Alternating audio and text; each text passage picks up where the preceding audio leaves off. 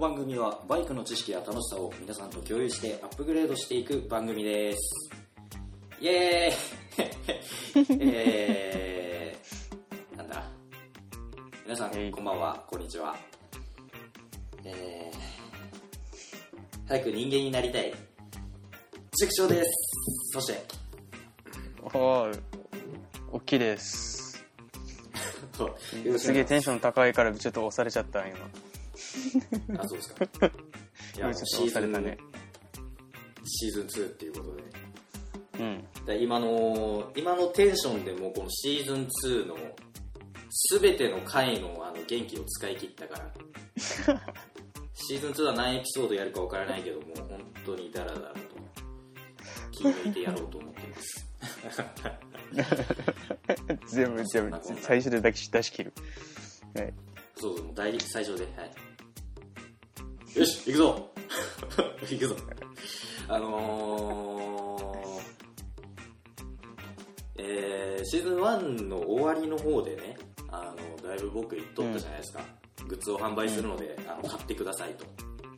うんうんうんうん。あのその件でちょっと皆さんに謝罪しなければならないことが ございまして。あ。あのーあの後にねあのシーズン1、えーエピソード50をあの、うん。配信すると同時に実はグッズ販売サイトもあの開いたんですよ、うん。えー丸1日ぐらい24時間ぐらいかなちょうど。うん。うんうん。でその結構2週間3週間とか2週間とかかな。あのずっとサイトの方も作ってでそのあの販売するグッズのデザインなんかもバーってあの作ってもういつでも出せる状態だったんですよ。うん。でそのなんだろうプレビューっつってあのどういう感じのサイトになれますなりますっていうのをあのちょいちょい調べながら調べながらっていうか確認しながらあもう出せるなうんこれはってんで、もうそのままボンって出したんだけどもいざ開いてみて、でそのあの自分のサイトに行ってみたらもう愕然よ。あれ？っていう。どとんでもない致命的なミスがあったんですよ。ええええあのこれ何？どんなミスかは実は言えないんですけども、あの申し訳ないですけど、言えないんですけどもあの、うんうん。とんでもないことをやらかしてしまって。て。えーなのであの一度閉鎖ざる閉鎖せざるを得なくなりました申し訳ございません、ええああのーそれねがん頑張ってデザインしてたのに今ちょっとゆっくりしといてって言われたからな。えどうして？そうそうそう。あどうして？で中止というわけじゃないですよ。延期という形であくまで、はいはいはいただその今まであのデザインしたなんだかんだを一旦全部消さないといけなくなっちゃってあのまた一から作り直しなんですよ。ありがと なのであのグッズ販売はします。うえ。なのでもうしばらくちょっと待っていただけないですかね。申し訳ないえです。何か何かちょっと致命的なミスのせいで一から。あいや本当にとんでもないとんでもない致命的なミスをねあの何とは言えないですけど。あーなるほど。はいはいはいじゃあああるじゃないですか。あのなんだほらポケモンとかでさバトルで負けるとそのあの〇〇は頭が真っ白になったみたいなのあるじゃん。うんあるね。全くもう全くあの状態だった。3週間ぐらいもう入念にもういろんなデザインしたりそのホームページ作ったりして頑張ったやつが一瞬で不意になる瞬間もう本当に頭真っ白になった えーっていう。3週間よう気づかなかったなっていうミスを致命的な重大なミスを犯してしまってたんで、えあー延期という形で。ね。はい。申し訳じゃあないで。す延期で 後で聞こ収録あるう うん収録後に聞こう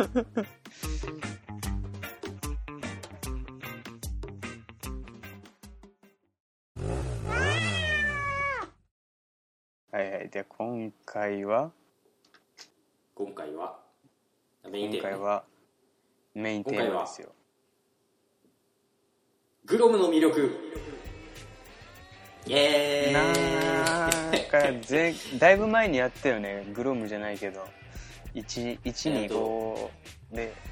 そうそうそうそうやったね。19回か18回か。うんうんうん。20いってない時ぐらいに。うん。1回やったよね、125シリーズを、そうそうそう。あれのリあれをもう一回掘り下げてくる。しかもま限定写真、ファインっていうよりはそうそうそう。あのーグロムの魅力を語っていただこうじゃないかと。ああ最近乗り潰してるもんからね俺は。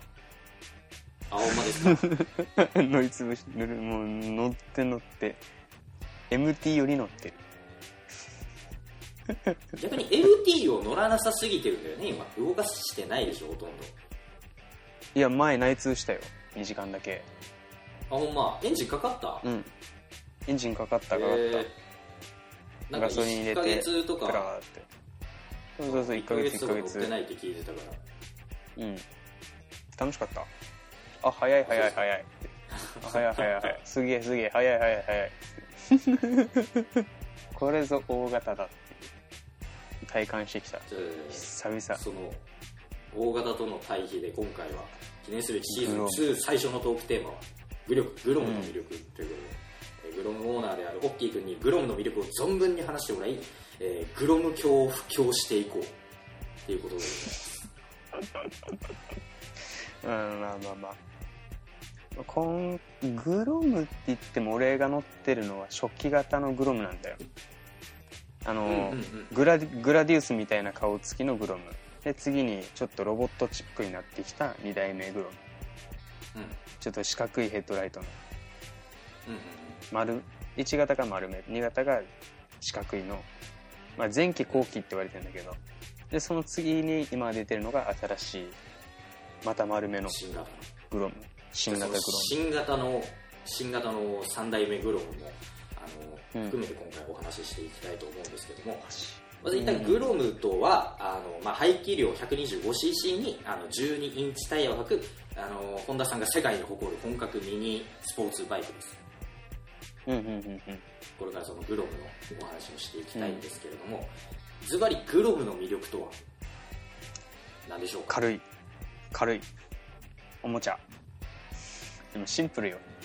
もうバイクのなんだろう。ん。う例えば 250cc ってなるとまあそれなりにオーバーパワーになってくるじゃない。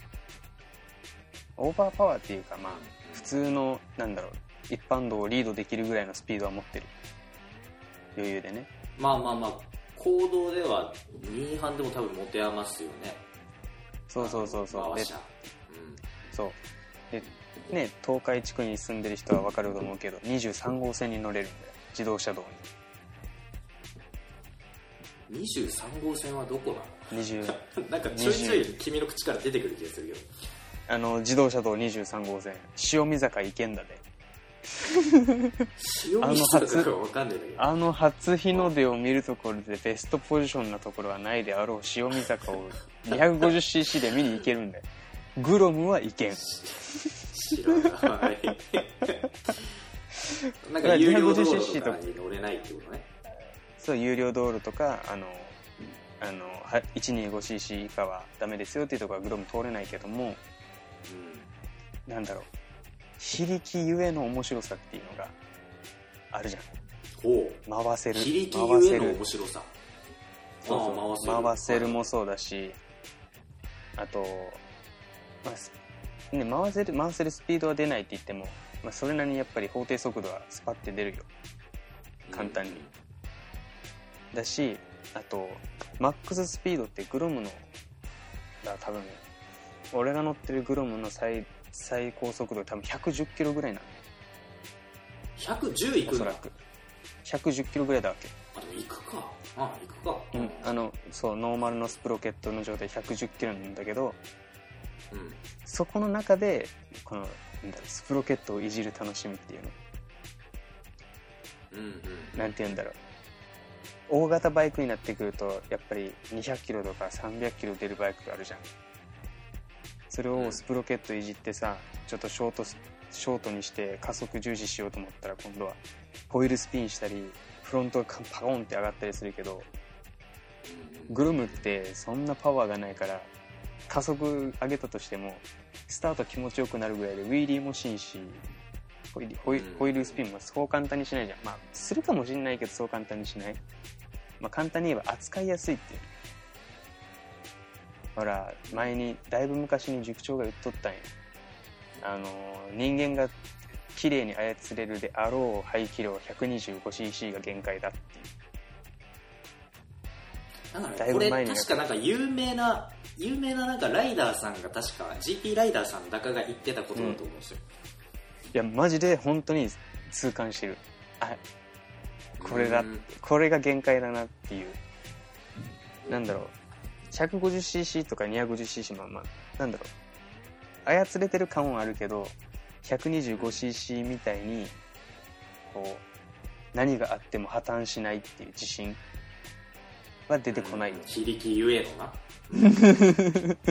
だから、まあ、なんかグロムの魅力っていうのは、まあ、12インチじゃなかったとしても、125の魅力なんだけど、全体的通して。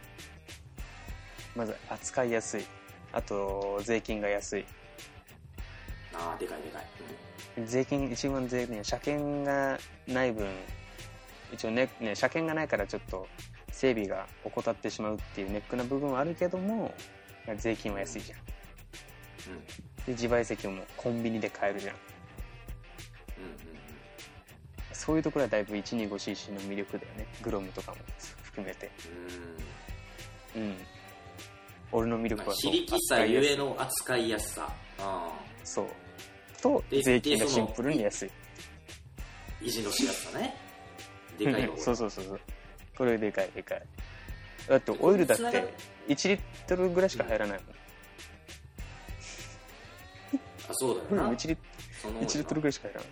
うん。だからもう全然経済的で扱いやすい。うんこれが俺の言える今のところの魅力だね。ちょっとそこに繋がってくると思うんだけどあの、うん。じゃあこのグロムどんな人におすすめですか？おすすめでだとうーん誰にでもって感じ俺は誰にでも？初心者誰にでもうん。初心者が乗っても楽しいし逆にいろんなバイクを乗ってきた人にグロムを乗せると多分そっちはそっちでまた面白いって言ってくれると思う。うんうん。ああありみたいな。あこれで遊ぶのはありみたいな。で最近その沖縄の友その後輩にグロムに乗せたんだよ。そしたらめちゃめちゃ面白いですねこのバイクって言ってくれてであやっぱりみたいな。いいよねグロムは。扱いやすいしそれなりにキビキビ曲がるし。いいでしょって。でグロムと N チビだとどっちがいいですかって言われたから。ちょ今今君名前言ってたけど P でよな P あ、なに？あ、俺言ったやつ、今自分の名前言ったっけ？自分の名前言ってた。あ、言っとった。あ、さらされたよ当ね。まあまあ、なるほどねまあまあ、いい、いい、なんかもう言い直すと、すごいまあ、ううんん。あの言い直す。なんかセカンドバイクとしてもすげえ選ばれそうなバイクじゃない？グロって選ばれるね。うんあと普段大型乗っててサブでグロムとか、あ一番いいと思う。大型バイク疲れるしね。パワーあるし、排熱持つし、ね、うんスーパーバイクの SS とかなったらもうラジエーター爆発すんじゃねえかっていうぐらい熱くなるやん。グロムそれねえかでも憧れるはなんかこう気軽な感じ。うんうんうん。でかいババイクばっかり乗ってきたから。わかるわかる。唐突になんか軽くてその扱いやすくて楽しいものに乗りたくなるんだよね大きなバイクなるなるなる。うん。でそこのでもそっところでちも手放したくないってなるとやっぱグロム増車したりとかっていうのがなんかね値段的にも維持費的にも一番現実的じゃん。一番そう。しかもカスタム幅も広いし。るんだよな。そうそこ。カスタム幅も広い、あのーいろんなカスタムの幅があるから。うんうん。なんかねあのー例えばもうねあの最近出たのあのー5速ミッションの新型はもう発売されてんの？あれ。いやまだだと思う。2021年よの多分春過ぎぐらいじゃない？あタイで発表されなかった。アジアかどっかで一回発表されてうん。あのあそこの方が125とかミニバイク系って需要があったりするじゃんうんうんうん。多分あそこで一回出してでその後にもうこっちでやるんじゃないかな。うん。あじゃあまだ販売はされてないんだ。まだまだまだ。でそのあれのカスタムとかなんかねなんだろう、その本田さんがそのなんだ公式で出してるカスタムパーツかわかんないけど外装もなんかガラリってすぐ簡単に変えられるみたいな売売り込み方してるじゃないですか。スクランブラーとかアドベンチャーとかうーんあの今俺リトルカブでがっつりオフ あのはしゃいでるんですけど。うん。あのグロムでスクランブラーカスタムしてそのオフタイヤブロックパターンのタイヤ履いてあ遊んでもむちゃくちゃ楽しそうっていうのがあって。絶対楽しい、絶対楽しいよね。うん、しかもタイヤ多分今。太い太く太いしね。そう細くない。しそうそうそう太いから。太いよね、ううん。多分。ん、でも俺今本当に心底揺れてるのよあのオフ車買おうかあのグロム買ってそういう風なあのスクランブラーカスタム的にしてでそれでオフでうん。はしゃぐかっていう今すごい揺れてるのよ。あー。ああ迷うね。どっちも勧め迷られるうんだよねこれ 俺どっちにしたってどっちにしたってあのそのグロムを買おうが多分オフ車も買っちゃうんだろうけど後々うんうんうん。でもオフ車買おうが結局後々グロム買うでしょ。そうそうグロム買って多分スクランブラーカスタムみたいなことしたくなるんだよ。だからどっちが先かっていう話なんだけどすげえ今揺れてる。うんいいと思う。え全然いい。え俺は本当に君にも勧められるグロムは。やっぱりか。なんか全然ねあのグロム好きの人って本当にグロム押してくるじゃん。面白いよ楽しいよって。うんでみんながみんなそれ言うからさうん。あのーやっぱなんかリッターオーバーのなんかアホほどパワー出るバイクばっかり乗ってきたから。なんかもうほぼ真逆じゃん。真逆だ GGR ねとかはやぶさなんかとは。うん。なんかねめっちゃなんかそういう人から勧められるとむちゃくちゃ乗りたくなる。一応でも遅くはないんだよやっぱ軽いからうんうん速くは感じるよ。軽い分。軽いし小さい分速くは感じる。あのまあだけど外野でそう。でも外野で見るともうもう本当にもう原付が目の前ポーン通り過ぎてみたいな。第三者目線で見るとめっちゃ遅いんだけど本人目線で走るとやっぱ結構ねやっぱり作りは、まあ、しっかりしてるけど言うても原付じゃん。うん。だからちょっとスピード出てる感もあるよね。多少スピードで出てなくて。うんうん。70キロ80キロぐらい出たらもう100キロ出てるんじゃねえかっていうぐらい怖いからね。なんかわかる気するんだよねその感覚。でも俺 V100 乗ってたじゃん。うんうんうん。V100 がめちゃくちゃ速かったのよ。あの決してその実測値速い方ではないはずなんだけどバイクとして見れば。うん。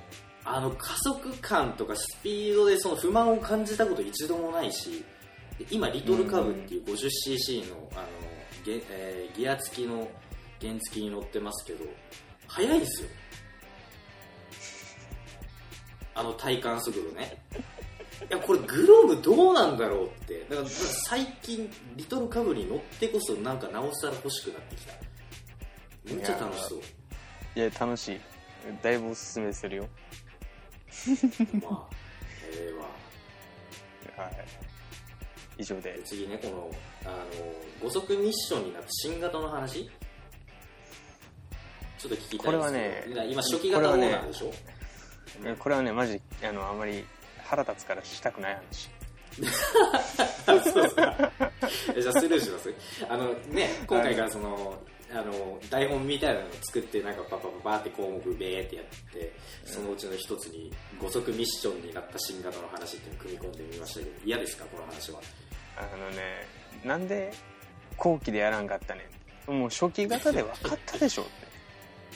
あ後期っていうとアイアンマンって呼ばれてる新潟のアイアンアイアンマンの方で。そうそうそうそう。もうここではこの時点で分かったやんもう初期型でもそういう不満はあったのになんでそれを解消せずに今なって解消すんねん。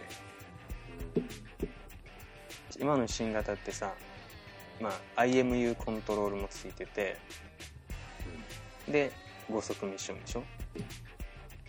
で価格はもうほぼほぼ変わらない据え置きの値段でしょ、まあ、言っても乗り出し38万とか9万ぐらいでしょ。もう価格変わんないよそんなに。マジかって勘弁してよ。そうだな。それ考えると新潟の方でやってくれや。やってくれやって。その新潟も初期型も多分値段は変わらずにそのままポンポンってきてるから。あ12万は上がったかな。多分。だけど今のやつの価格は確か乗り出しで多分いっても40万切ってるよ。乗り出しで。乗り出しで多分40万切ってるでか IMA コントロールと、えー、5速ミッションが入ってるでしょ？でいてその見た目も結構好きなんですよ。俺俺もね正直腹立つけど好きなんよいいよね。てか2型がちょっと尖りすぎててあの1型も割と好きなんですけどなんか1型をさらにブラッシュアップしたような感じじゃないですか。いやー俺1型より好きだな今いや新型の方がだいぶ好き1型を1型をなんかさらにあのほら丸めレンズなんかもその、うん。1型を踏襲してるのかわからないけど、うん。ね、あの2型みたいなあのなんかいかついなんだろう。うん。僕から見たらあまりよろしくないデザインなんですけど2型は。なんか主張が激しいっていう。アイアンマンってしかアイアンマンにしか見えないのよ。アイアンマン。アイアンマンっていうのがよくわかんないけど、まあ、なんかすごいメカメカしくてなんか主張が激しいじゃないですかでだいぶシンプルになってで1型と比較してもなんかもっとよりなんか洗練されてる感じっていうか見た目も好きだし、でいてお値段も据え置きであのいろいろグレードアップしてるってんでその乗り出しで40万切るんだったらえ？買っちゃおうかなもう。多分40万切ってると思うよ。ほんま。うん。きゃないよねもうまあ俺の勝手な予測だけどね。じゃないよね。多分価格はそんな40に変わらないと思うとかっても多分40いかないと思うけどね。うんいかない。俺のイメージだとねだって基本的な部分は変わらないじゃん。た足してるだけじゃん。うーん。であでもどうだろう。ABS って結構張るもんねでも。うん。ABS で張るから多分そこでうんかなぐらい。ただあの5速そのい今まで4速ミッション4速ミッションだったでしょ？うん。でエンジンカスタムで5速にするカスタムだったんで。うんうんうんあるんだよで今までみんなは4速に不満持つっていう人がいて持っててもう、まあ、4速に不満持ってる人がいて、まあ、経済に余裕経済力に余裕がある人はそれを5速にしてたわけ。うんうんうん。ねそのキットはいくらぐらいですよそのキットが確か5万とか4万5万6万ぐらいだ。はあ張るな。意外と。でだってキット自体がその値段ままで帰るから。うんで結局その自分でできる人はいいかもしれないけど結局お店に任せるとそうそうそう。工賃みたいなのがかかってくるわけでしょ？工賃その7万とかは合計で7万とか6万ぐらいじゃない？うーんそれを考えてもやっぱ新型はお得やな。そうそれでそれを踏みにじるかのように「はい新型。はい5速 多分俺と同じこと思ってるやついるで。腹立つな。もっと早よせえ 多分腹立ってる人はいっぱいいると思う。もう俺もそれで5足ってなった時に本当に。いやーでもお前はアイアンマンの時に分かったろって。あ だからあのせ最初初期型ってアップマフラーだったでしょ。その上腰シートの下にマフラーがあったんだけどーうん確かそうなんか熱問題でアイアンマンの型になった時にアップマフラーじゃなくてダウンマフラーにしたわけ。そうなんや。確か熱排排熱問題かなんかで上から下に変えたんで。もう全然イメージ。以上。うんそれで以上だから。え？それだけ。ええやんもう。それはカスタムでどうにかするで。ええやんもう余計なところに金かけるんだからごめんね。あの新型に対していや新型嫌いじゃないのよ。むしろいいんだよ。いいいい進化してんだよ。IMU も入って5速にもなってんだよ。ただ5速を早くなんでやってくれないかってただの嫉妬な。しかもあの君の場合さそのグロム買ってすぐだったじゃん。新型の発表があったのって。初期型のグロム買ってすぐだったじゃん。ね12ヶ月12ヶ月ぐらい。えそりゃ愚痴も垂れたくなるよ。そりゃな。うん、まあでも今のグロムでも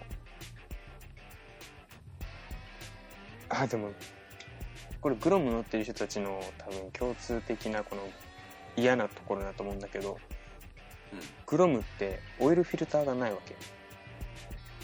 おうオイルエレあのエレメントがあるでしょ？フィルターエレメント。うん。普通のオイルエレメントが、グロムついてなかないわけ。俺のグロム、で調べたら多分グローブ全部ついてないわけ。いじってない限り、ただそこにその鉄粉を集めるための磁石みたいなのが中に入っててうんでオイルがそこを循通るたんび循環するたんびに鉄粉がそのままにくっついてとどまるみたいな。うんうん。仕組みらしいわけ定期的にこのクランクケースみたいなやつをパコンって開けてその中を専用工具で取ってゴシゴシしてはめてまたクランクケースはめてっていう余計な手間があるわけ。はてこれは新型はどうなってるか楽しみで変わってなかったらなるほどな。またまたまた。まあでも言うほどせそんな頻繁にやる作業でもないわけでしょ？でもオイル交換するときってフィルター2回に1回交換でしょ？うん。って考えたら結構な頻度で掃除すると思わん？まあだからそのメーカー推奨で大体その2回に1回ということになってると思うけど。うん。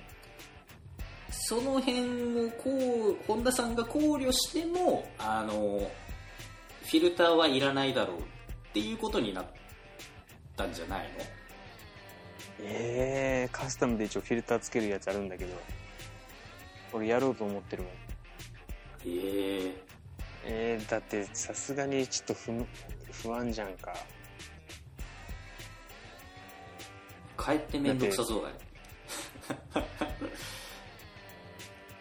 いや物が頑丈ならうん。うん、物が頑丈なら全然いいっていうんだったらその本田さんがそういうふうに想定してねあのやってるんだったら考えてからそういうふうにしてるんだったらいいと思うんだけど全然。いやーどうなんだろう。かえってその社外のフィルターとかつけると面倒くさそうな気がするけどね。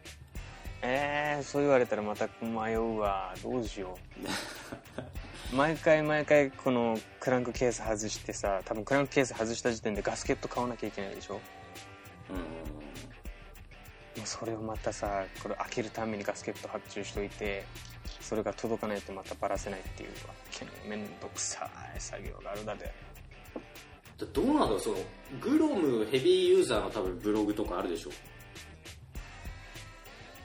で毎回そんなことやってんのかなっていうの見た方がいいと思うよ。ああ見てないね。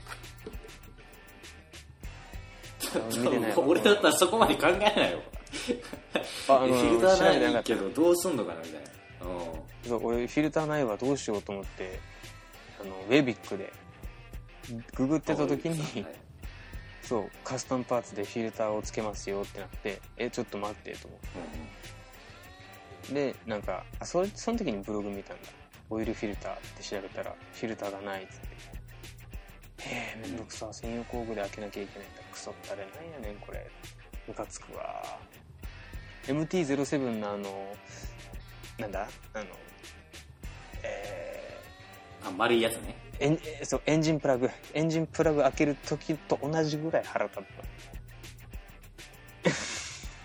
エンジンプラグを外す時と同じぐらいめんどくさいと、いやめんどくさいし腹立つ。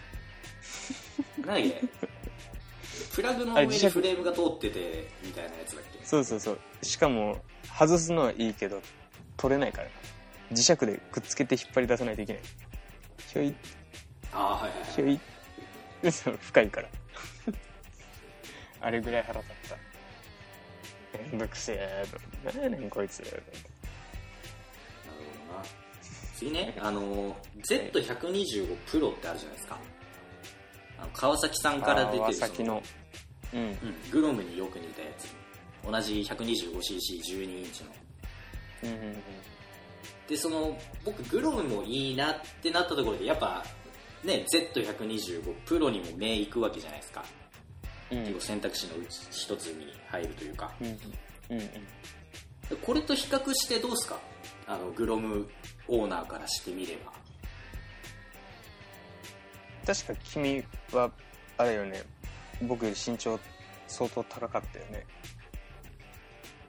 身長は高くないですよ1 7 0センチです1 7 0センチやねだったら多分はい Z125 の方が窮屈にならないかもしれん。シート高が違うからさグロムと違う。あそうなん？えちょっと調べていい今グロムが確か700 750、60、50ぐらい。で、Z が確か、700後半ぐらいあったはずよ。90はないにしても80とか85ぐらいあるはず。今君が言ったこと全部頭に入らなかったこれこれえっと？グロムが多分、790うん Z は多分100 780とかぐらいじゃない ?80 から50、85ぐらい。700。780か780だねうん。で、グロムだともうちょっと低いのよ。20ミリか10ミリぐらい下なわけ。はあはあはあだからその分ちょっと窮屈になるんじゃないかなっていう。だからシートコシート号が違うってことは多分、あれじゃん。えシリが動いたよ、シート号。出た はいはいあの、シートの大き高さが違うっていうことはさ、多分、ペダルからシートまでの距離も違うわけじゃん。だシンプルに地面からシートまでの高さもあるけど、ペダル、足を、足を置くステップとシートの距離も関係してくると思うからさ、グロム心なしかちょっと近いのよ。俺がバックステップしてるっていうのもあるけど、俺で、だ俺でちょうどいいぐらいなんだけど、前その後輩にバイクグロムを乗せた時はさうわ窮屈そうと思ってたから俺。その人俺より身長でかいからさ。うわ窮屈そうあー窮屈そうに乗ってらっしゃる。っていうのを見たから多分 Z125 の方が多分身長的には合ってるかもしれない。でも僕と胴長短足なんで多分大丈夫ですね ちょうどいいんじゃないえちょかな多分グローグロムグロムも新潟まああの後期から新型になってくる時にはうん。あのちょっと前傾し前前傾にもなってるからハンドルがちょっと低くなってるから。あポジションまで変わってんだあれ。ポジションはもう新潟からちょっと低くなってるから少し前傾取るようになってる。うん。だからちょっと前傾気味でしかも足が窮屈だったらきついんじゃないかなっていうのはあるよね。ただ Z125 っていうのが確かもともとがなんだっけ KLX じゃなくてなんかいいたじゃんいや合ってる125のんじゃない？KLX125 だっけ？多分 KLX じゃないですか。KLX110 KLX のボアアップバージョンみたいあそうそうそうそうな感じじゃなかったでしたっけ？そうそうそう。だからボ多分それで Z125 だからグロムよりは多分回るぞ。エンジンは。まあい回るって言ってもほんの誤差の範囲ぐらいだと思うけど。うん。グロムよりは多分高回転型。うん。500回転から1000回転ぐらいはグロムより回るはず。キュンキュンまあ、言うても 125cc だから多分グロムと比較してもビビたるさというか。あんま違いはないんだろうね。まあ違いはないと思う。でも確か出力は一緒よ。出力は一緒でうんうんうん回転が違うからやっぱちょっと面白いじゃん。なんだろう。こっちの方が若干回転伸びるからこのコーナーの間だけギアを変えずにそのまま引っ張れるみたいな。そういう瀬戸際みたいな楽しみ方はできるよねえー、グロムそこでギア変えるんだ。俺はそのまま引っ張るでみたいな。その後どうせ一足こっちで一足上げてもどうせあそこで一足下げるのに余計な面倒くさいことしてるね。俺はそのまま引っ張れるけどつってファーギュンみたいな。遊び方はできるよねまあ本当にビビったるもんだから。これがそのグロムの新型の方になって あのだ1234がショートで5がロングみたいなワイドみたいな。うん。多分2と3すげえ近いと思うよ。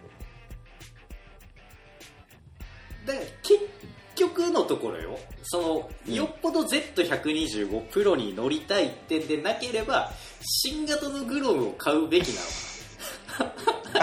やば。い要えっとそれは、えー、あの間違いない。間違いないよね多分。間違いない。いやだから比較してどうなのかなと思って。うんうんうんあーまあ小回り利く。あとタイヤサイズも Z の方が小さい。前が100の後ろが120だっけ。でグロムが前がそうなん100うん。前確か Z が前が100後ろが120でグロムが前が110か120の後ろ130だっけ、タイヤサイズ違うんだ。タイヤサイズ違う。だからグロムの方がちょっと太く見えるグロムで Z はタイヤちょっと細いからキビキビ。曲がるし、グロムより。はうんそういう違いがあるんや一応。うん。確かタイタイヤサイズも違うまあでも結果的にあのよっぽど Z125 プロに乗りたいもしくはその川崎島でなければ新型グローブを買うで正解と。結論 まあ絶対に間違いはないよね。あうん Z125 プロを買うって言ったらもうなんだろうな。俺がもしも買う理由が出るとしたらいやーあそこのこの横に置いてるあのサスペンションがいいんだよね。わかる？っつって。あの ER ER6 だっけ？忍者とかと同じこのセンターのサスペンションがないで横にそう。ね。そうそうそう。あれがいいんだよね。ぐらい。ーだけ。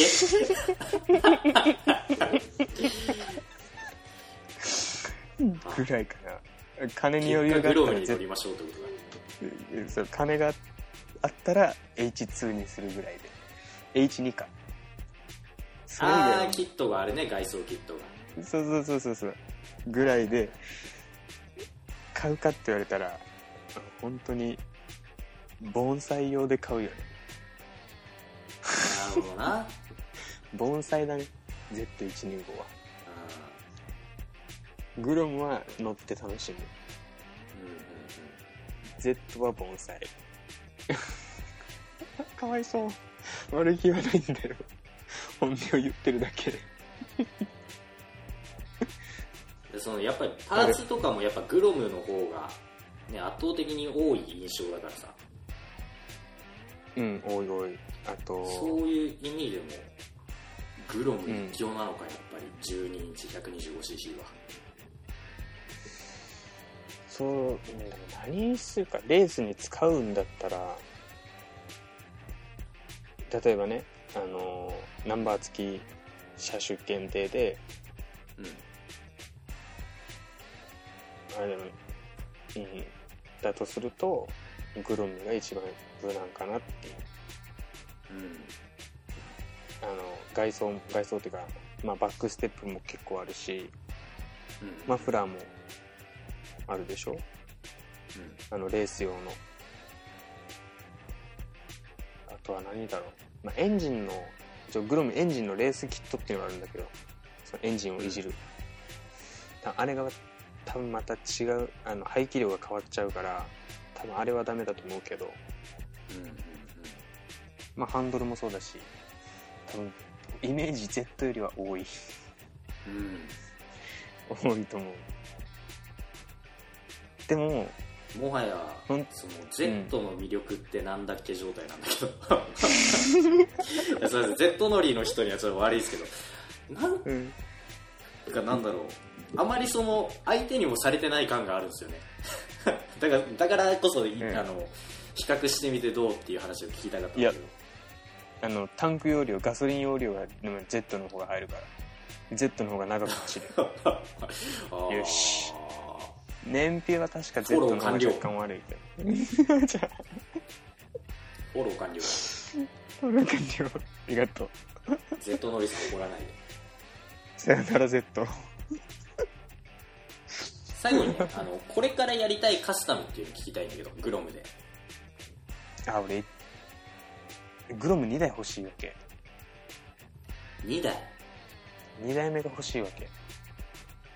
今のグロムはもう完全にもうサーキット用に振りたいわけさ。うんでもう1個新型のグロム。うん。うんでこれをちょっとあの走行用って、まあ、街の利用で欲しい。うんうんそこまでもうグロムどっぷりなんや。あれがちょうどいいのよ。マジで。ちょうどいい。あでも正直あの県外ツーリングするんだったらグロムはアウト・オブ・眼中だけどう沖縄回るぐらいだったらグロムぐらいがちょうどいい。本当は、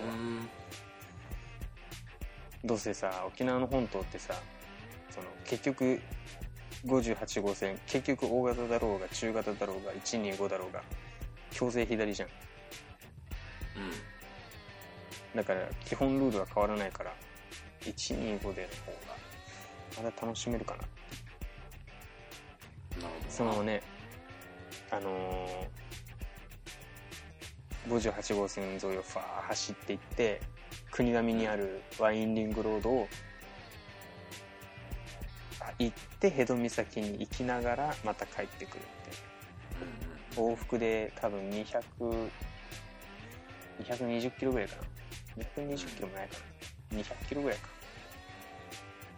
1日往復200キロぐらいのツーリングツーリング。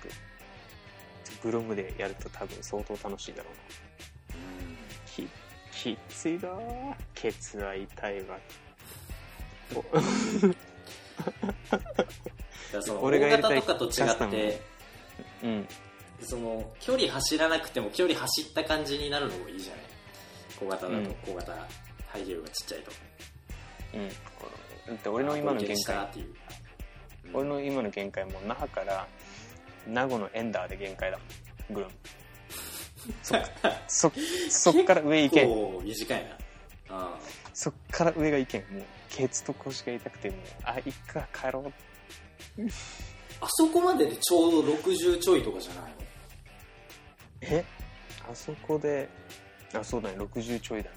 なんか俺一回調べたことあるけど那覇市からその名護市まで、うん。確かちょうど60ちょいぐらいだった気するから。うん。60ちょいぐらいだね。そっか60ちょいで結構来ちゃうんだガタが。いやーそっから先に行けって言われたら一泊すっかってなる。辛 い辛いな一泊すっか。そういうふうにストリート用でもう1台欲しいってことだったらじゃあどういうカスタムするの、スクリーンつけたりするあまずフルカウルにするでしょ。で片持ちスイングはいはいはいアームにするでしょ。で乾式クラッチ入れて終わり。なんちゃってドゥカティ作りたいでセンターアップのマフラー入れて。そうそうそうそうそう。あの1299パニガーレスーパーレッジェーラ風にして。はあ。あれがめちゃめちゃかっこいい。多分その多分フルカウルフルカウルキットみたいなの買っても多分塗装しないといけないでしょ。そあうん。俺そそこはあのフルカーボンがあるわけよ。フルカーボン調の。フルカーボンもあんだあれ。うんフルカーボンまあフルカーボンではないと思うけど結局 FRP だと思うけど、カーボン調っていううん。カーボンみたいなが側。もうああれをそのままつける。へえ。あれでそれでもう別に何もしん。それだけ。でも完全に見た目重視のカスタムのやつをもう1台欲しくてでもう1台は今までサーキット専用でってサーキット専用で乗り潰す用が欲しい。ええなグロム2台体制ちょっと贅沢やな。贅沢だよ。ええな。うん。でも分かるよ。俺もさっき言ったようにそのスクランブラーカスタムみたいなので そのオフオフオフして、でもう1台その、あのアスファルト要は行動でなワインディングわーってやるようにもう1台みたいなのはあるんだけど、ね、どっちかのカスタムに偏っちゃったらどっちもっていうことできないじゃん結局。できないできないできない。だからね結構悩みどころなのよオフはね俺あれなんよ。CT125 が欲しいからオフはグロムじゃないのよ。うん。あれがいい。あれあれもう贅沢本当に。欲だけしか出てこん。あでも本当に何しても楽しそうだよねグロムって。グロムは絶対楽しい。いいや羨ましい本やグロム買って正解だったね本当。当にうん。よかったよデーモンなんて買わなくて。危なかった。わ あじえー、な何でしたっけ？GP えっ、と GPX なんだっけ？GPX っていうメーカーでしたっけ？GPX っていう車種じゃなくてあれメーカーの名前でしたっけ？メーカーメーカー。確かあのタイかどっかの。BMW, BMW の G310 のエンジンを担当した会社だったか。なんかそんな感じだったような気がする。GPX ド？うん、あれであのもう少しでデーモン買うとこだったから危なかった。危なかった危なかっグロムでよかったっていうことで。たグローブでよかった。じゃあこんなところでいいでしょうか。以上グロムの魅力でした。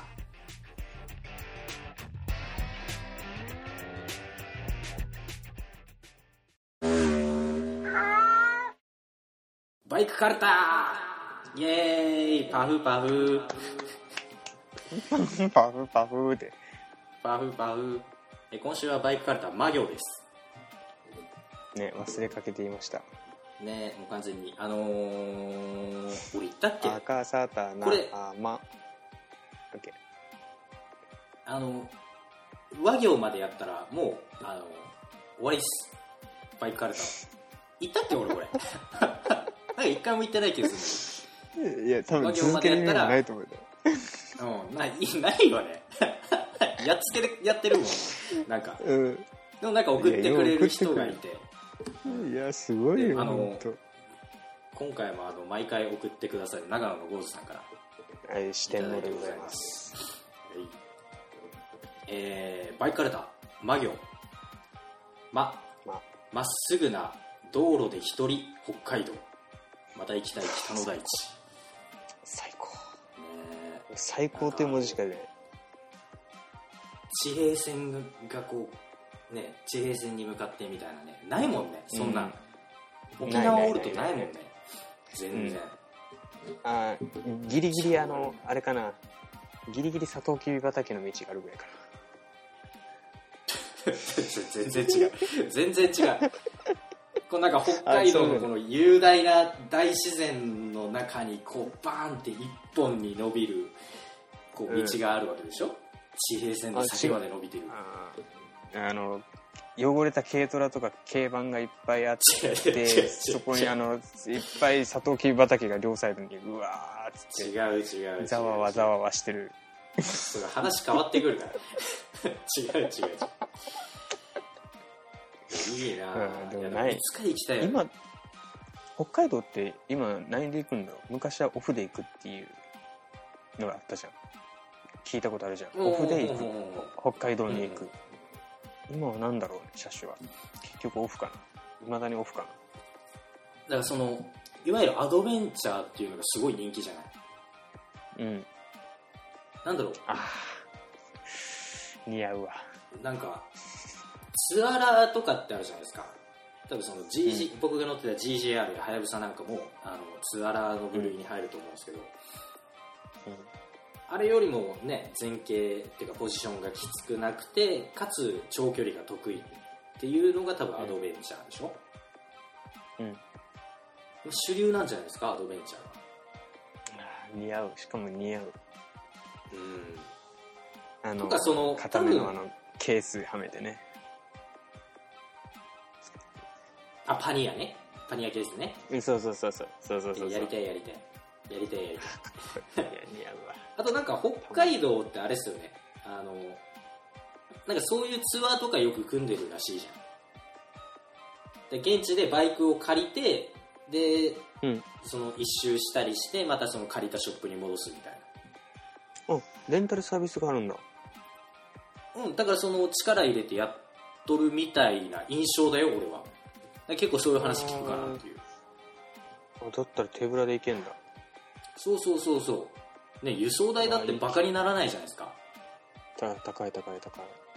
まあでもねあの北海道北の端。で我々うん。沖縄南の端じゃないですか。うん。そこをあえてこの陸路で行ってやろうみたいなロマンはあるけどもでも金銭的にそして経済的に時間的にもちょっと無理じゃないですかなかなか。なんかもうちょこちょこウーバーイーツしてか小銭稼いでから移動してるよ。そうそうそうそうただそれもロマンだな。それもなんかいいな。寝なし草みたいな。いやちょっと俺は嫌なんだけど。やったろうかなでも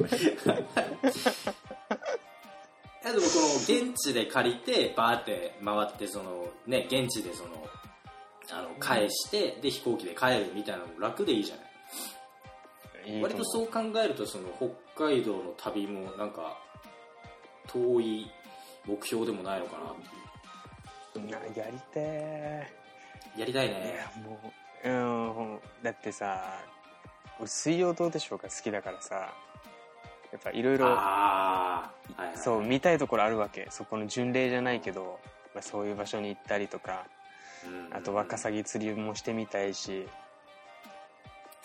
ねうん。あと俺の俺もサカナクションが好きだからそこのね関係するような場所にも行きたいしいや北海道行きたいとこいっぱいある。あの北海道出身の人たちだわけ。おお確かね。あまり詳しくないですけど。うん。なるほどね。そういうまあもうこれ以上ほそうそうそう。もういろいろ行きたいところある北海道は。めっちゃ行きたいところある行きて。ー僕は3回行ってます。いいなあいいでしょう。でもバイクで走ったことないんですよ。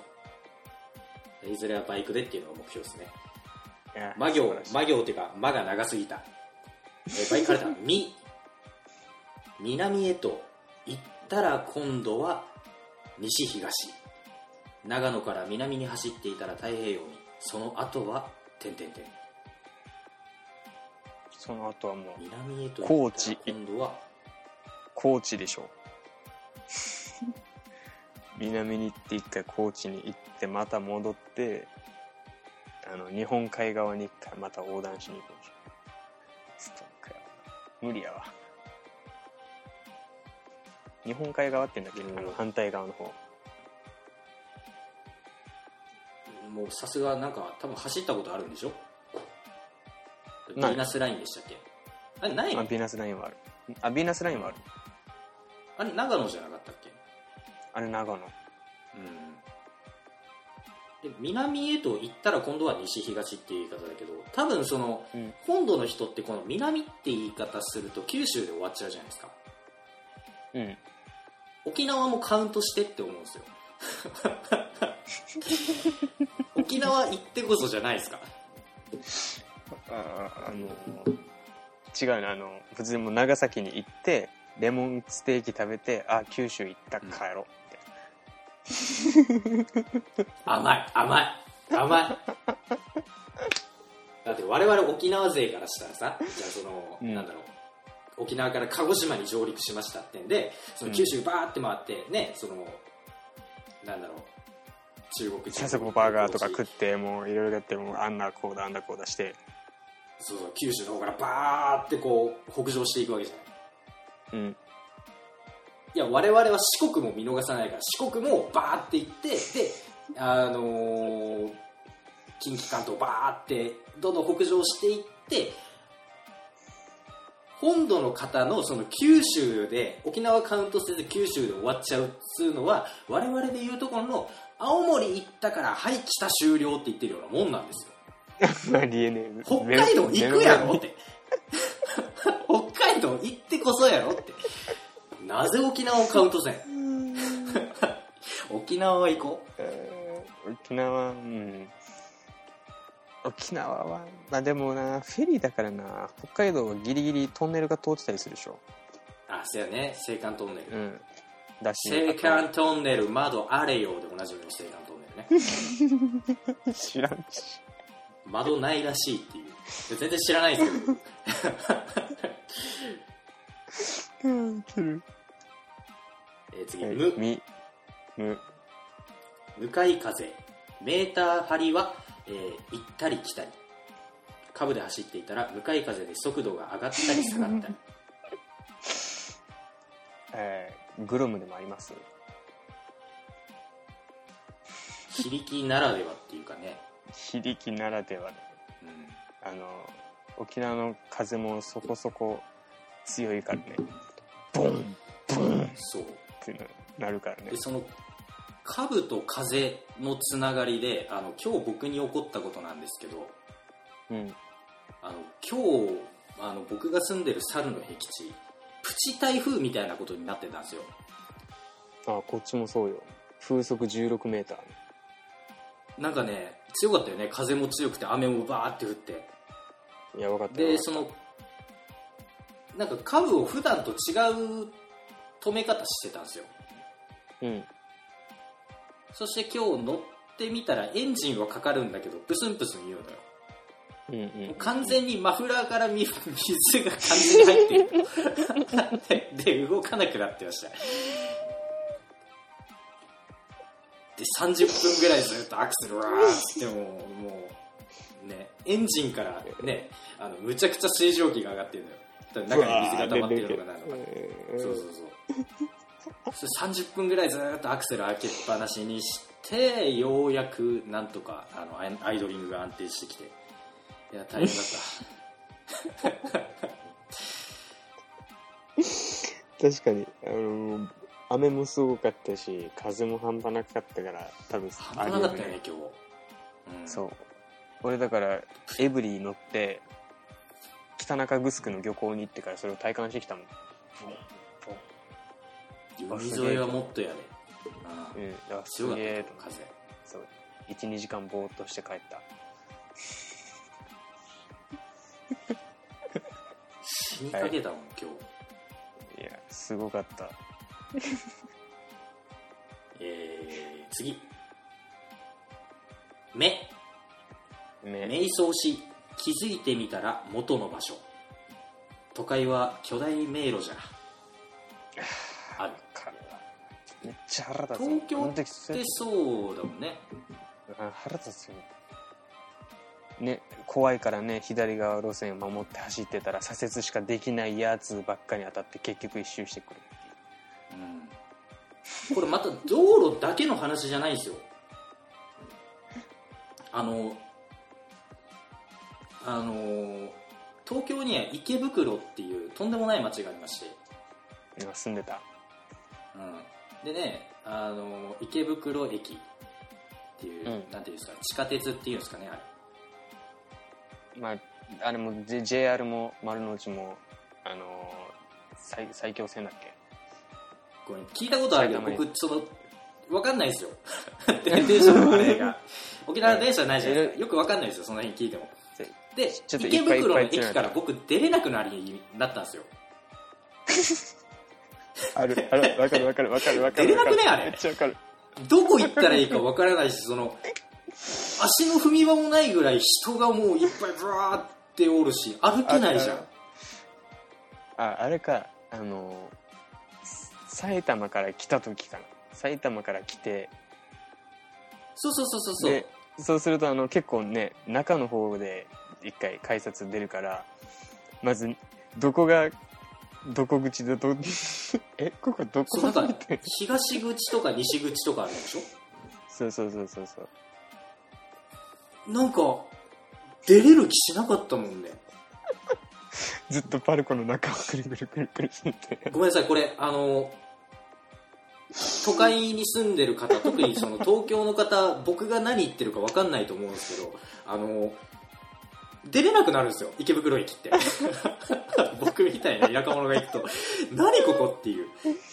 でで人も避けて避けてくれないっていうかねなんか忍者よね本当に。あの東京の人たちって。なんか見ないで避けるじゃん。ファッファって。避けるねてかあれななんか微妙に流れがあるじゃん。あれ流れができてるじゃん。バーって。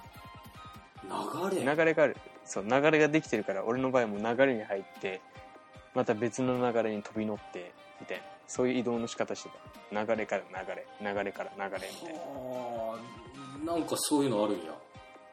そうそうそう。でも君が言ってるあなんのかそのチャクラの流れみたいなのお俺俺みたいな田舎者に全然見えないのもう無造作に人がブワーって大勢歩いてるようにしか歩いてるっていうかねなんかねあのなんかこのうじゃうじゃとしたこの凝集体がブーってあの見る人が見たらちょっとあのなんかジンマシン出るやつみたいな。すごいんですよ本当に。地面見えないっていう。道もわからないし。うんうんうん。都会怖い。うん確かに願わくはもう行きたくない。一時期だから誰？えー今神奈川で働いてる友達？もう迎えに行った時も最初「どこにいるのさ？どこよだよ」つって「えー俺今このどこあの西西口だったっけな？あののその銀だこのところにいるよ」つってそのなんて分かりやすいところに突っ立ってるわけさ。うんでこの人、J、JR で来るから JR で降りてきたらすぐ俺のとこに来れるはずなんだけどなかなか来ないからなんでだろうって思ったらもう全然違うところからもう飲み屋街みたいなところにひょこってその人出てきて飲み屋街のところうろうろしてるわけよ。で結局その人と俺1時間ぐらい会えないっていう。道にもうもう動かんといてくれ。ってなるよ。あんなとこ動かんといてくれもう今俺そっち行くからもう今そこで立っといてくれ。迎えに行ったもん。とはいえね僕池袋って街嫌いじゃないんですよ。あのもう二度と行きたくないけど、嫌いじゃあないですのビッグカメラ本店があるで。よ いや知らんけど あのーあれじゃないですか。デュラララって知ってます？デュラララなんかあんままなんかあ漫画かなんかだったっけ？そう元は小説でアニメ化もされてるやつなんですけどそこの舞台が池袋だったり、あのうん。IWCP あの池袋ウエストゲートパークとかもあるじゃないですか。あなんか名前だけ聞いたことある。そういうの好きなんでああの池袋自体は嫌いじゃないです。ただもう二度と行きたくない。出川区は。本当に。迷うよね。まあまあまあ。うん迷うはい次。もっといい進行の仕方あると思うよね。次。えーも。目的地？それはいつものサイコロで。そんなそんなを一度はそんなのを一度はしてみたい。サイコロはないけど棒を投げて刺した方向や次に来たバイクの方向に行ったことはある。はは。俺これ話したことあったっけ？東京からさ沖縄に帰ってきた時に、うん。そのサイコロの旅みたいなことがしたいと思って。うんうんそうドン・キホーテでチャリンコを買ってさ。チャリンコを買ってで40うん。沖縄の市町村って確か50何何何かかよ40何歩か50何歩あるわけ市町村が。そんなあるんや。そう。でそれを全部紙の切れ端に全部書いてで一つのこの袋みたいな中に入れてさバサバサバサバサって振ってそれで引いたやつで俺チャリンコで行くってやってたわけ。うんうんうん2日目で断念して帰ってきたよね。あ最初は良かったんでファって引いて沖縄市よっしゃ沖縄市行くぞっつって沖縄市行って上間天ぷら食べてよっしゃじゃあ次は何かなーって引いたのが名護だったあ死に死んじゃう。ー自転車は辛いよ、だからもう、ま、チャリンコで名護行って。もうそこ行っでたんだ。行った行った。とりあえず引いたから行ったののチャリンコで。ううんん名護行って。でそこのネッカフェで泊まって。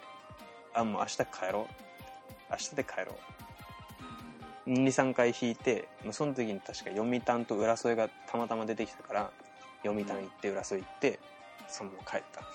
もう弾かないっつって。死んじゃう死んじゃう。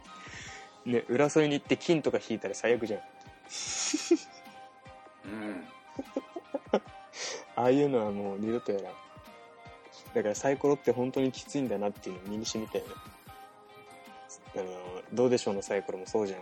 今動いてるそのバスフェリー飛行機全部ピックアップしてそれでサイコロ振るじゃんうん。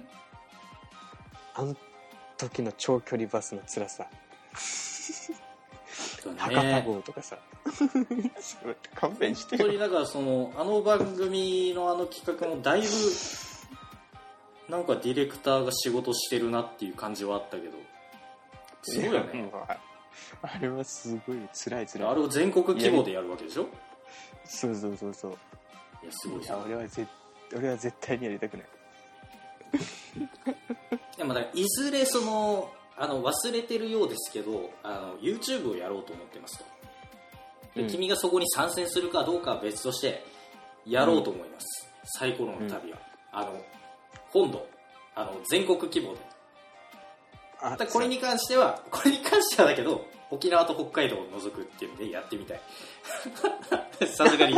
そこを含まれるとちょっときついっていうのは分かる。だからごめんなさい。あの、さっきのねなんか南っつって九州回ったら全部行った気になるなよっていう発言はちょっとそこでは撤回させていただきたい。沖縄は含まない点でやってみたい。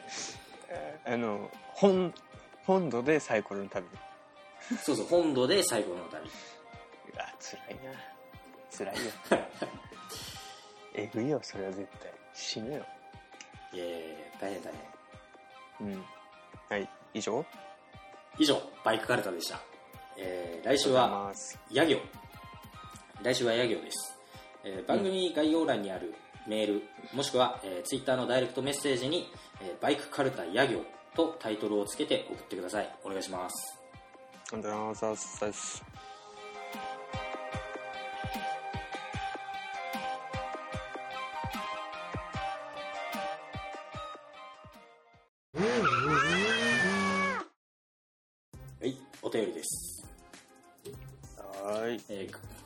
クローズドライダーさんからいただいてございますよもういいちょっと待ってじゅ相変わらず準備が悪いちょっとちょっと待ってメール開かして いやいやいやいやはい。えー、クローズドライダーさんから。毎回言えてないんだよね。クローズドライダーさんかな。はい。クローズドライ塾長さんはい、うん。塾長さん、オッキーさん、こんばんは。クローズドライダーです。は。えー、マイク変わると音いいですね。いいんや、やっぱり。あ嬉しい。いや君のは素晴らしくいいですよ なんかね、わかんないんだよ。良くなってんのかどうかっていうのが。いやここ俺の耳ではすごくクリアに聞こえてますよあ、ほんま。言ってくれると嬉しいよね。マイク良くなってますよって。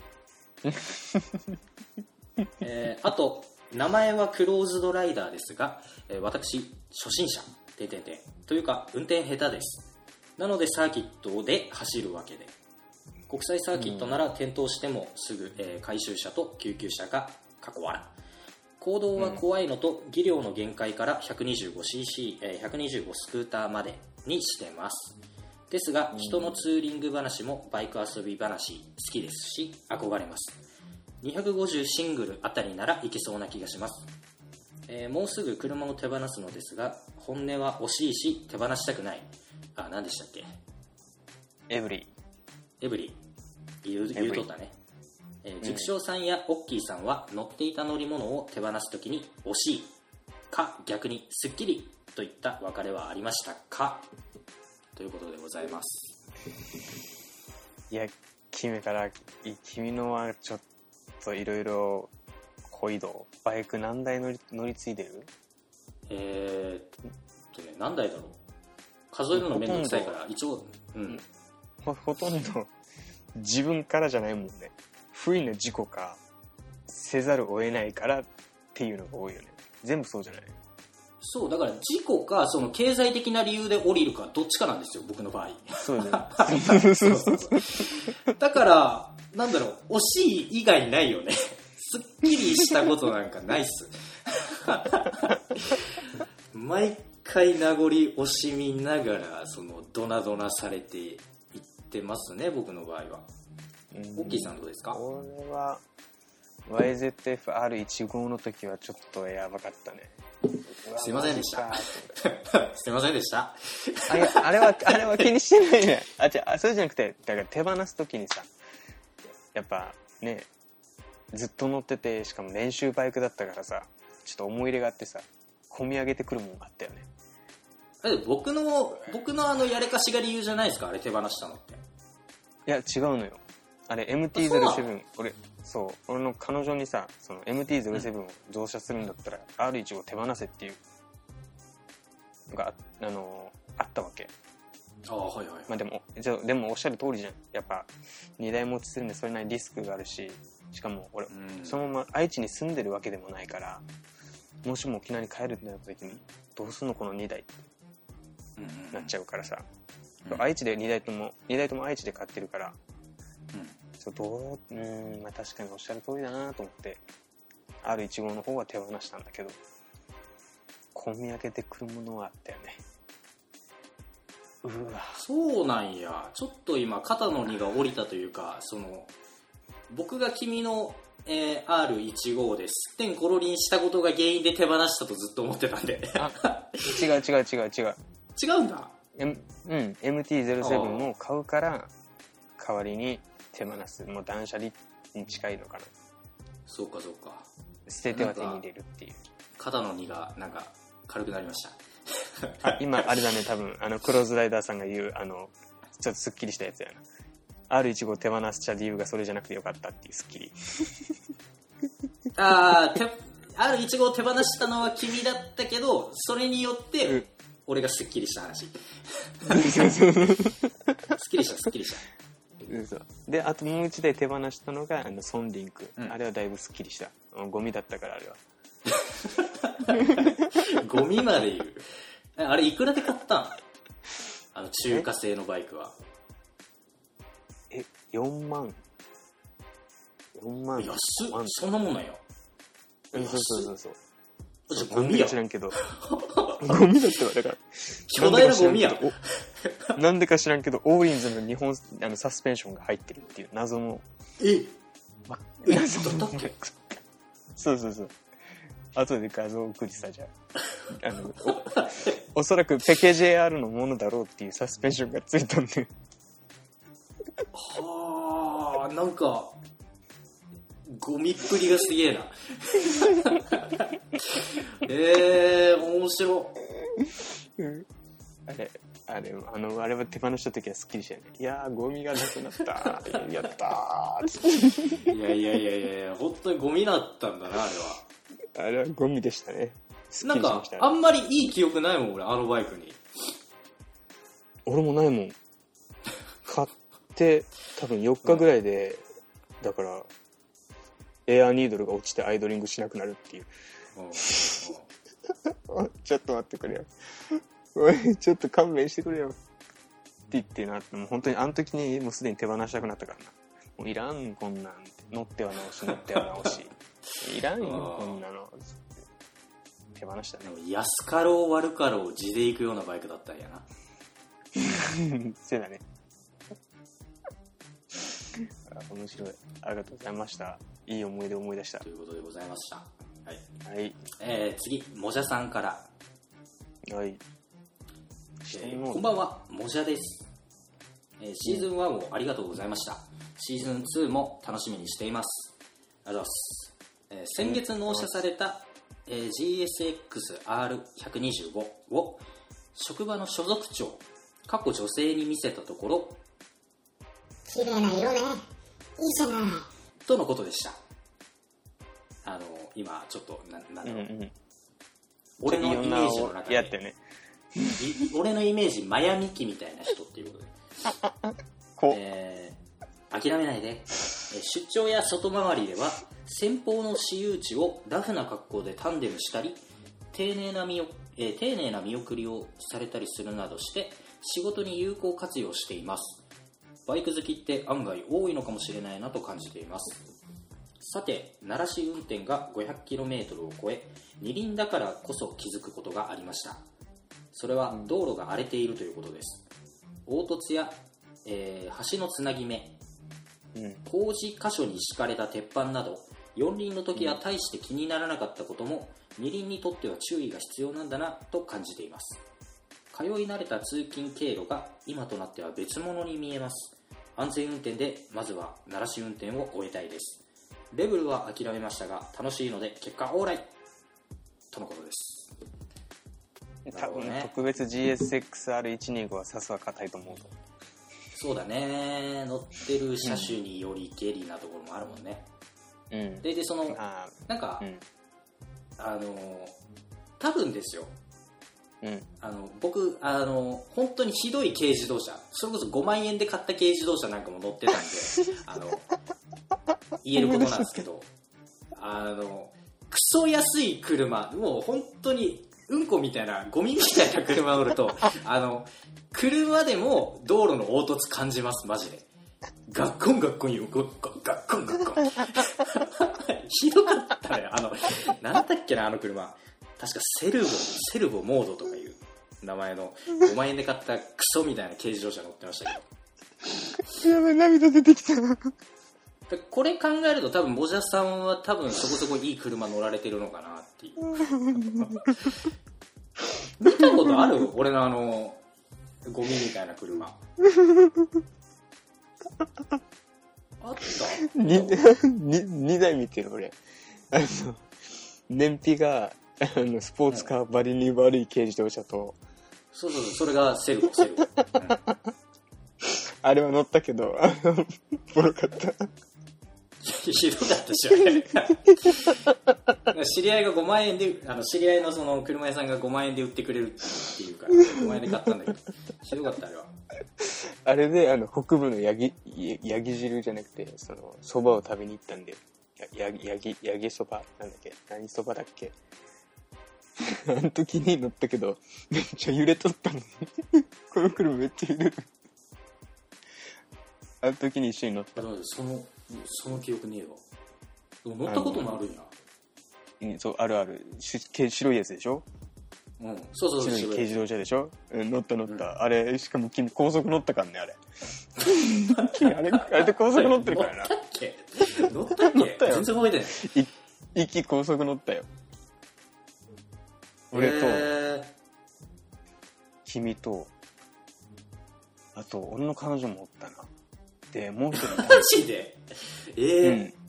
よ4人で行った。でその蕎麦屋の隣にガソリン。ボロかったけど俺はまあその時違いがなかったけど今思えば超揺れた 逆にその僕 あのセダンとかも乗ってた時期があったんでその対比で言うと本当にセダンは全然もう地面のそのなんか凹凸とかほとんど感じないんですよ。うん。で本当にゴミに乗ると車でもボコボコ感じます。あでも仮にいい車だったとしてもジムニーとかは結構そのなんかボコボコするって聞きますよね。うんうん俺のはしない。まだ俺はのやつも安くで買ってるけど しない。ガタガタボコボコはしない。奇跡的に。まあでも競馬も結構なんかなんかガタガタするイメージあるけどね。普通のその乗用車とかと比べると。ハイエースなんかも積んでなかったらそう積んでなかったら多分するけど俺常にグロム積んどるから。ああそうかそうかそうかそうか。乗ってるもんね。うんだから多分そんなに揺れない。あやばい。涙出た。あー。ありがとう。笑いはありがと 思い出の車だわ俺にとっても。あれね結局その3台の玉突き事故で廃車になったんですよ。うそう。死すべくして死んだ車でしたね。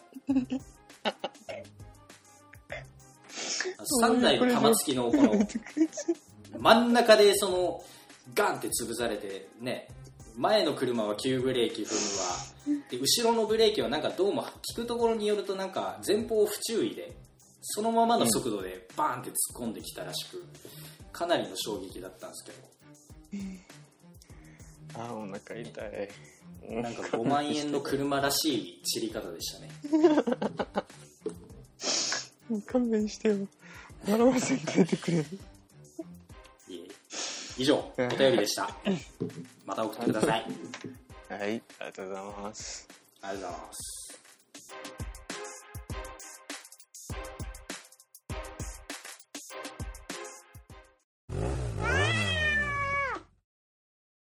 どうでした？シーズン2最初は。うん。もう全部メールで全部俺持ってかれたからグロムより多分メールの方がも今ちょっと面白かったかもしれない。あでもね久々になんか125の話してなんかちょっと布教できたから125が一番いいからな。うーん。こういうなんか。そうこういうなんかなんだろうなんか布教布教するじゃないけどなんかもうこっちの一方的な価値観を押し付けるやつやりたい。うんうんうんうん。ただねそれをやるとあの嫌われるんですよ。いや僕みたいにあのガンガン、ん。ガンガンもういやあの俺が正しいからっていうようなことをバーって言うと嫌われるんですよ、今回のグロもそうよ。でもねなんか分かる人は分かってくれるじゃんやっぱ。それこそグロムオーナーだったり、グロムに乗りたいなって思ってる人が聞いたら、やっぱ今一度グロムに乗りたいなって思うかもしれないんだけど。うん。125cc が一番みたいな言い方するとやっぱそのなんだろう排気量マウントしてくるようなその大型はいいぞおじさんとかがやたら噛みついてくるから怖いよねっていう、まあ いろんな価値観の人いいなと思うんですよね。うん。うん。どっちもいい。どっちもいい。んだけどどっちもいいんだけど俺は125惜しい大型は大きすぎる。まあでも他にも何かな。うん。あのグロムに乗ってみてからかなその判断は。今のところやっぱり GGR が最強っていう結論なんですよ僕の中では。うん。違うな GGR が最強というよりは最強なのは多分 ZRX なんですよ。あいつ1台あれば何でもできちゃうんで。ああのオフオフロード以外何でもできちゃうんでうんうん本当に何でもできちゃうんであいつ1台で。うん。で最高なのは GGR1100 なんですよ。うん。ここでねその小排気量のすげえやつが切ったらどうなるのかなっていう。今のところ僕の中でその小排気量で言えばアドレス V100 がかなり熱いんですけども。あうん。あまあもうあれもむ難しいよ。今は。ねあの時ほどだからね綺麗に残ってるやつはないんじゃないかな。そうだね。うん。俺もようあんな綺麗なやつ手に入ったなっていうぐらい綺麗だったもんな。超綺麗だった。うん。まあベコベコになってその惜しい別れ方をしましたけどもいやいやお腹痛くなる。えーいや。じゃあ次回も何か何かしらなんか面白いのが思いついたらやりたい。うん。あのなんだろう。僕の方があのしばらく、その話題は決めていいですか？業務連絡みたいな感じで申し訳ないけど。あの、うん。実はいいよ実はねあのここであんまり言いたくないんだけど、あのとあるあのプロジェクトが水面下で動いてるんですよ。もう始まってます。うん。うん。だからあのーぜひリスナーサイドの皆さんあの我々の動向我々のっていうかあのオッキー君もまだ分かってないです。何が起こっているのか。何が起きてるか今ハテナハテナの。何が起きてるか分かってないですうんうん。で水面下でとあるプロジェクトがあの進んでいます今。えー、えー、えー、えなのでしばらく僕の方にちょっと委ねてください。あのトークテーマなり何なりは、ー、はい、ああどうぞ。番組の構成だったり。うん。うん。ということでうん。しばらくその、なんだろう。あの私塾長びいきというか塾長好みな回がつ続いちゃうとは思うんですけどもしばらく10回ぐらいかな。十数回とかかな。うん。僕が主導権握る形で。よろしくお願いします。はい。ありがとうございます。じゃあシーズン2最初はね第1回目。こんなところで。週1だから。週1だからちょっと多少長くなっちゃったけど。そうやね。い。いんじゃない？なんかうん。3時間の番組とかでもめっちゃ聞かれてるっぽくて。うん。うん。某ポッドキャスト番組さんなんだけどいいと思います。もういいと思います。あー楽しかった。はいじゃあこの 今回はここまで。なんか締め方もやっぱ50回もやって下手やな。はい今回はここまで。はい。はい。さようなら。さよなら